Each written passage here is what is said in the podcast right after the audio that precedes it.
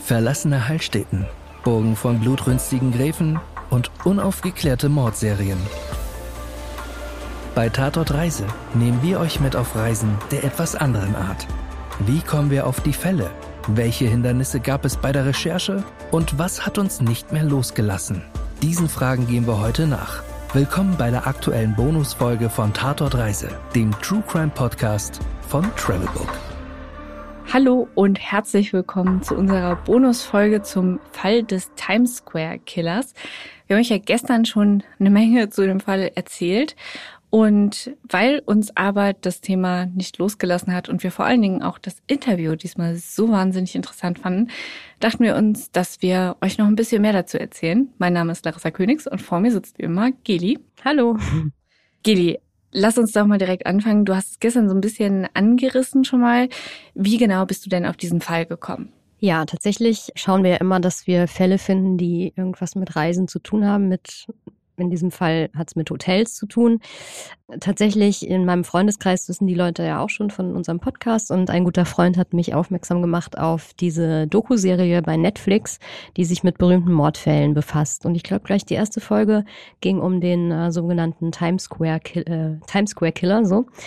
Und das habe ich mir dann angesehen und ähm, dachte, das könnte auch ganz gut bei uns reinpassen als Folge. Ja, definitiv, wie wir dann ja festgestellt haben. Nicht nur wegen der Times Square-Nähe und New York und so, sondern halt eben auch wegen den ganzen Hotels. Wie lief denn dann die Recherche? Also, okay, du hast dann diese Doku gesehen, aber da hört es ja nicht auf. Wie lief es so? Hat dich was überrascht? Hat dich irgendwas besonders schockiert? Tatsächlich habe ich von der Doku erstmal nur den Anfang gesehen und habe dann einfach selber weiter recherchiert im, im Netz. Ähm, habe erstmal diese ganzen Artikel, ältere Artikel gelesen, wo es um die Mordfälle ging, um seine Verhaftung. Und dann bin ich auf neuere Artikel gestoßen und da war ich dann wirklich überrascht. Ähm, das haben wir auch gestern berichtet die Tochter eines der Mordopfer, Jennifer Weiss, die ja dann auf eigene Faust Kontakt aufgenommen hat zu dem Mörder ihrer Mutter und dann mit Hilfe des Journalisten ähm, bzw. Buchautor Peter Wronski ja Kontakt aufgenommen hat. Nur ganz kurz nochmal zur Einordnung, weil wir haben jetzt von Peter Wronski mal als Journalist, mal Stimmt, als Historiker, ja. mal als Buchautor. Er ist tatsächlich alles. Also ja, ne? das ist mhm. auch äh, ganz spannend gewesen. Ne? Er, er war super lange ja Journalist und ist dann auch so quer durch die Welt gekommen. Und dann hat er angefangen zu studieren und während er studiert hat, hat er dann irgendwie angefangen, sich auch noch mit Serienmördern zu befassen. Also so eine ganz spannende Biografie auch. Mhm. Wir haben dann ja das Interview gemacht. Das war ja diesmal auch so eine kleine Besonderheit, weil eigentlich hattest du ja den Fall anrecherchiert mhm. und ich habe ja dann schlussendlich das Interview geführt, auch auf Basis deiner Recherchen. Genau, das lag ja einfach daran, dass du halt unterwegs warst. Genau. Und das ist dann, ne, wenn man irgendwie jemanden aus Kanada mal zum Interview hat, ja. dann möchte man ja auch erstmal gucken, dass man den überhaupt mal rankriegt. Ne? Genau, das war auf jeden Fall super Teamarbeit. Nochmal vielen Dank, dass du das übernommen hast. Ah, ja, ja. Ja, erzähl doch mal ein bisschen, wie das Interview abgelaufen ist. Ich war tatsächlich vor allen Dingen überrascht davon, wie viel er erzählen konnte. Also ich hatte natürlich, ich habe mir vorher da so ein bisschen was durchgelesen und so, hatte dann natürlich auch deine vorgefertigten Fragen. Und man geht ja doch immer recht ähnlich an so ein Interview ran. Und ich mache das häufig so, dass ich erstmal so ein, zwei Einstiegsfragen habe, um halt mit den Leuten ins Gespräch zu kommen. Und bei Peter Wronski war es dann so, dass also schon die ersten Sachen, die er erzählt hat, waren halt super interessant und dann haben wir uns fast so ein bisschen verquatscht, ne, weil man kann dann irgendwie, also so von einfach so Punkten in seiner Biografie zu anderen Punkten. Wir können ja gleich auch nochmal drüber reden, dass er, also er hat ja da noch diesen anderen Serienmörder mhm. gefunden mhm. und das war so in der ersten halben Stunde des Interviews, würde ich mal schätzen. Und wir, wir sind noch gar nicht auf Cottingham in den, also überhaupt hingekommen. Yeah. Also wir waren einfach bei einem völlig anderen Thema und das alleine war schon super spannend. Ja. Vielleicht können wir einfach mal in die Passage noch kurz reinhören, wo er was zu dem Serienmörder sagt. On another occasion I met another serial killer in Moscow. Bei einer anderen Gelegenheit habe ich mal einen Serienkiller in Moskau getroffen, eine Woche bevor er verhaftet wurde. Aber ich wusste nicht, dass er einer war, als ich ihn traf. Ich habe außerdem zufällig folgende Leute getroffen. Robert Kennedy, bevor er umgebracht wurde, Peter O'Toole, Andy Warhol. In London bin ich in einen Zigarrenshop gegangen und traf Sammy Davis Jr. Mit Elton bin ich zusammengestoßen, nachdem er eine Haartransplantation hatte. Ich habe in meinem Job natürlich bekannte Leute kennengelernt, aber ich treffe sie auch oft zufällig. Und was Serienkiller angeht, Wir sind vermutlich alle schon einem Serienmörder über den Weg gelaufen. Der einzige Unterschied ist, dass ich weiß, wer meine Serienkiller sind. Ich habe mich oft gefragt, ob es an mir liegt, dass ich so viele Serienmörder getroffen habe. Und bei dem Serienkiller aus Moskau wusste ich gar nichts. Ich wusste nicht, dass er es war, bis ich angefangen habe, mein Buch zu schreiben.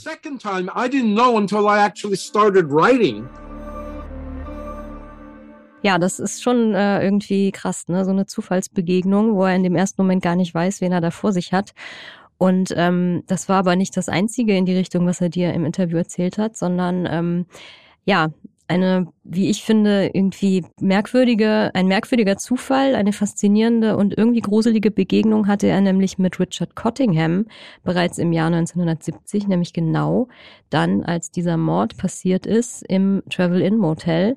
Da war nämlich ähm, Peter Wronski hatte dort auch eingecheckt. Er war da als junger Mann, irgendwie hat er, glaube ich, mit Film zu tun gehabt, hat ja, er erzählt. Und ja. Ähm, ja, hatte jetzt auch nicht so viel Geld und hat dann sich dieses Motel angeguckt, weil an der Rezeption noch keiner war. Ja, wir hören mal rein, was dann passiert ist.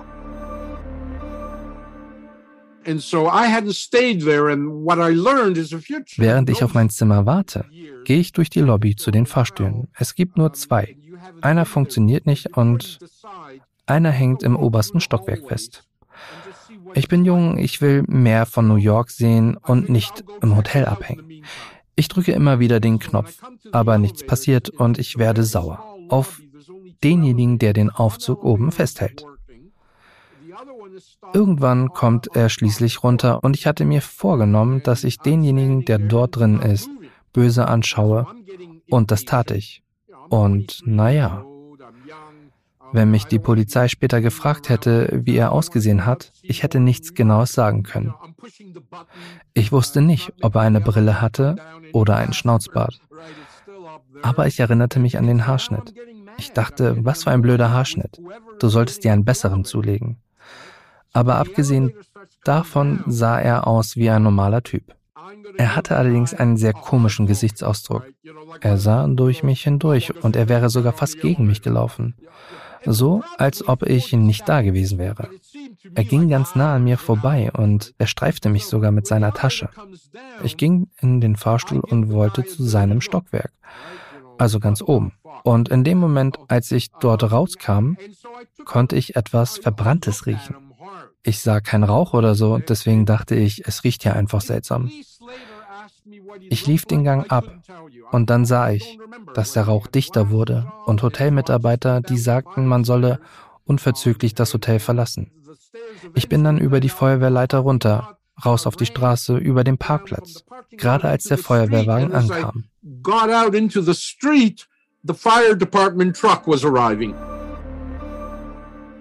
Also was ich halt tatsächlich auch so krass an dieser ganzen Erzählung finde, ist, dass er im Endeffekt, also es war ja eine Begegnung wie jeder andere. Ne? Also jeder von uns hat ja tausende Begegnungen am Tag und natürlich, es kann jeder davon kann irgendwie ein kranker Mensch sein, kann irgendwie ein Mörder sein, aber äh, sich dann da irgendwie zurückzuerinnern und ähm, er erzählt ja auch noch, dass er diese Tasche in der Hand hatte, wo ja dann wahrscheinlich die Körperteile drin waren. Also ich finde es so krass, sich das vor Augen zu führen, dass du A, das mitbekommst und dann B, irgendwie 30 Jahre später genau diesen Mann immer wieder im Knast siehst und ja. dann auch darüber ein Buch schreibst und mit ihm in so einem engen Kontakt ist. Also ist es ja heute so, dass er, also hat er uns ja auch erzählt, er telefoniert ja jeden Tag mit diesem Mann. Also ja.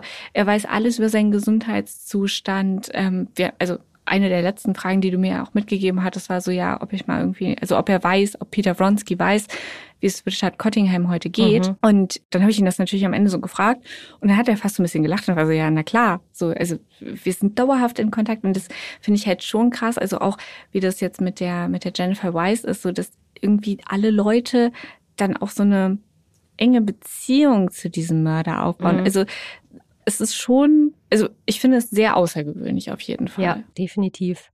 Eine letzte Sache, die ich auch noch wirklich spannend fand, was er erzählt hat. Also er glaubt ja, ähm, ich meine jetzt Peter Wronski, er glaubt ja selbst auch daran, dass Cottingham noch weitaus mehr Morde begangen hat. Cottingham selber sprach ja mal von 85 bis 100. Und natürlich hat äh, Peter Wronski auch zusammen mit Jennifer Weiss eine ähm, umfangreiche Recherche gemacht zu unaufgeklärten Mordfällen Und da gab es einen Fall, da war Wronski überzeugt, dass das Cottingham war. Wir hören mal rein, was er dazu sagt.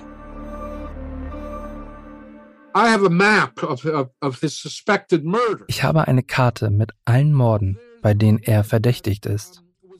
Es gibt eine Frau, die 1968 umgebracht wurde.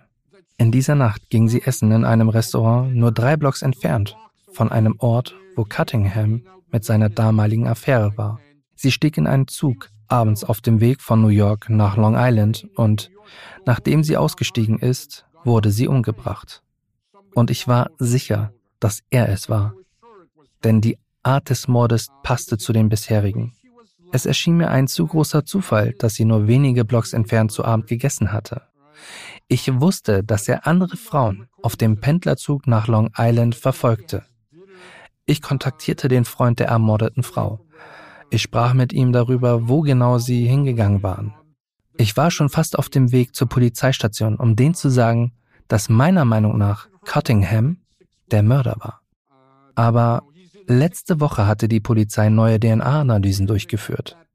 Und sie haben den Mörder gefunden. Es war nicht Cottingham.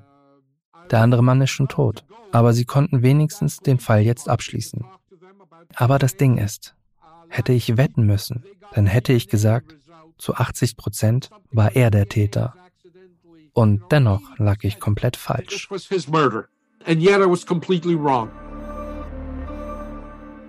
Ja, das war tatsächlich auch ein Punkt im Interview, wo ich in zweierlei Hinsicht äh, tatsächlich auch überrascht war. Also zum einen, äh, dass er das halt so offen also erstmal, dass er falsch lag, obviously, so, ne, weil so wie er das erzählt, man denkt natürlich, ja, passt alles perfekt, ne, das muss er gewesen sein.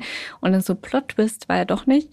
Und dann aber auch, dass er halt, also dass Peter Bronski damit auch so offen umgeht, ne. Also ich finde, das rückt vieles auch in Perspective, mhm. was, ähm, was, er, was er sagt, weil ich glaube, er geht da sehr reflektiert mit um. Also er sagt, er hat diese Vermutung, er glaubt, Dinge sind so und so passiert, er glaubt, er hat eine Beziehung, er glaubt, er kennt Ursachen, aber er ordnet es eben auch ein. Und ich finde, das hat ihn auch als Interviewpartner ausgemacht, dass er nicht sich hingestellt hat und irgendwie gesagt hat, ja, ich weiß genau, wie der Hase läuft, sondern immer gesagt hat, so, das ist nur meine Sicht auf die Dinge. So, ich stecke da nicht drin, ich stecke nicht in diesem Mann drin, ich stecke nicht in dem, in dem Fall drin es gibt ja tatsächlich noch was, darauf können wir vielleicht noch auch noch kurz mhm. eingehen. Mhm. Also er ist, glaube ich, auch nicht der größte Fan der Polizeiarbeit in dem ganzen ja. äh, Fall gewesen. Es gab da so eine so eine Pressekonferenz, wo er tatsächlich neue Ermittlungsanstöße gegeben hat. Also er hat tatsächlich zwei neue Fälle bekannt gegeben und die Polizei war so, äh, was passiert hier? Mhm. Und trotzdem, obwohl er da eben ja so in diesem Thema ist, geht er ja doch sehr vorsichtig vor. Also ich finde das auch tatsächlich aus journalistischer Sicht sehr beeindruckend, weil ja. man natürlich schnell irgendwie so verfällt in so ein, ja, ich weiß genau, wie es, wie es ist. Und das ist bei ihm gar nicht so gewesen. Ja, ganz genau. Also ich fand auch, der war ein richtig toller Interviewpartner für diesen Fall. Also finde ich toll, dass der bereit war, mit uns zu reden. Wir haben auch gesagt, wir bleiben auf jeden Fall in Kontakt mit Peter Bronski. Also sollte irgendwas Neues sich zu Richard Cottingham ergeben, dann werdet ihr auf jeden Fall äh, davon erfahren. Das findet ihr dann natürlich wie immer auf travelbook.de. Da findet ihr auch nochmal einen ausführlichen Artikel zu dem ganzen Fall. Und ja, wir freuen uns, wenn ihr beim nächsten Mal von Tatortreise wieder reinhört. Wenn ihr noch Anregungen habt, dann schreibt uns gerne an podcast.travelbook.de. Genau, ansonsten bedanken wir uns für eure Aufmerksamkeit wie immer und freuen uns aufs nächste Mal. Ciao.